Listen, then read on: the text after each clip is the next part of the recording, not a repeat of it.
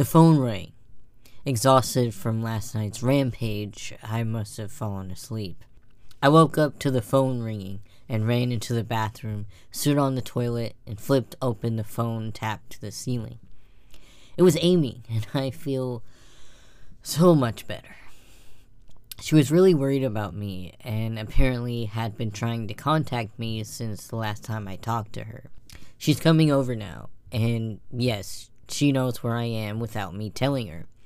I feel so embarrassed. I am definitely throwing this journal away before anyone sees it. I don't even know why I'm writing in it now. Maybe it's just because it's the only communication I've had at all since God knows when. I look like hell, too. I looked in the mirror before I came back in here. My eyes are sunken, my stubble is thicker, and I just look generally unhealthy. My apartment is trash, but I'm not gonna clean it up. I think I need someone else to see what I've been through. These past few days have not been normal.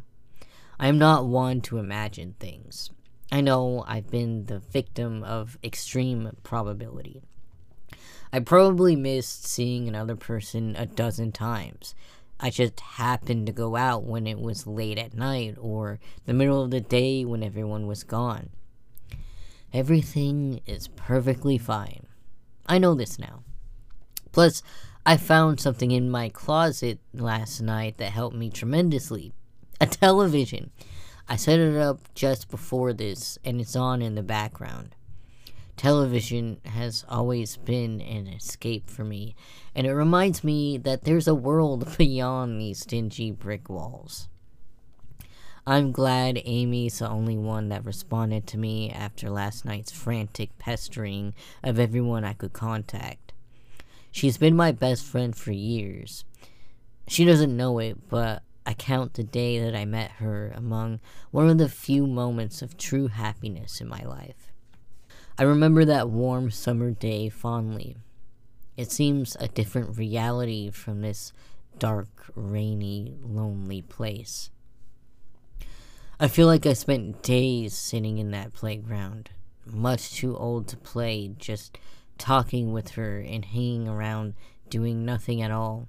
I still feel like I can go back to that moment sometimes, and it reminds me that this damn place is not all that there is. Finally, a knock at the door. I thought it was odd that I couldn't see her through the camera I hid between the two soda machines. I figured it was bad positioning, like when I couldn't see out the front door. I should have known. I should have known. After the knock, I yelled through the door jokingly that I had a camera between the soda machines because I was embarrassed myself that I had taken this paranoia so far. After I did that, I saw her image walk to the camera and look down at it. She smiled and waved. Hey, she said to the camera brightly, giving it a weary look. It's weird, I know, I said to the mic attached to the computer. I've had a weird few days. Must have, she replied. Open the door, John. I hesitated. How could I be sure? Hey, humor me a second here. I told her through the mic. Tell me one thing about us. Just prove to me that you're you. She gave the camera a weird look.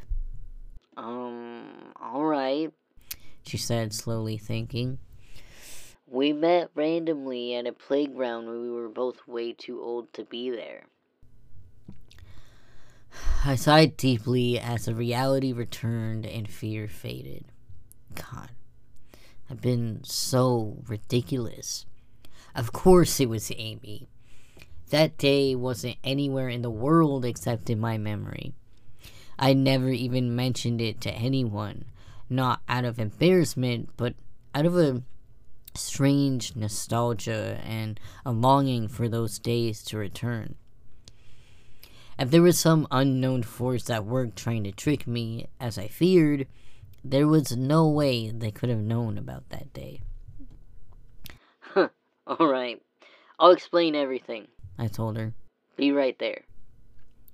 I ran to the small bathroom and fixed my hair as best I could. I looked like hell, but she would understand. Snickering at my own unbelievable behavior and the mess I've made of the place, I walked to the door. I put my hand on the doorknob and gave the mess one last look. So ridiculous, I thought. My eyes traced over the half eaten food lying on the ground, the overflowing trash bin, and the bed I tipped to the side looking for God knows what. I almost turned the door and opened it, but my eyes fell on one last thing the old webcam, the one I used for that eerily vacant chat with my friend. Its silent black sphere lay haphazardly tossed to the side, its lens pointed at the table where this journal lay. An overwhelming terror took over me as I realized that if something could see through that camera, it would have seen that I just wrote about that day. I asked her for any one thing about us, and she chose the one thing in the world that I thought they or it didn't know. But it did. It did know. It could have been watching me this whole time. I didn't open the door. I screamed. I screamed in uncontrollable terror. I stomped on the old webcam on the floor. The door shook and the doorknob tried to turn, but I didn't hear Amy's voice through the door. Was the basement door made to keep out drafts too thick? Or was Amy not outside? What could have been trying to get in if not her? What the hell is out there? I saw her on my computer through the camera outside. I heard her on the speakers through the camera outside, but was it real? How could I know?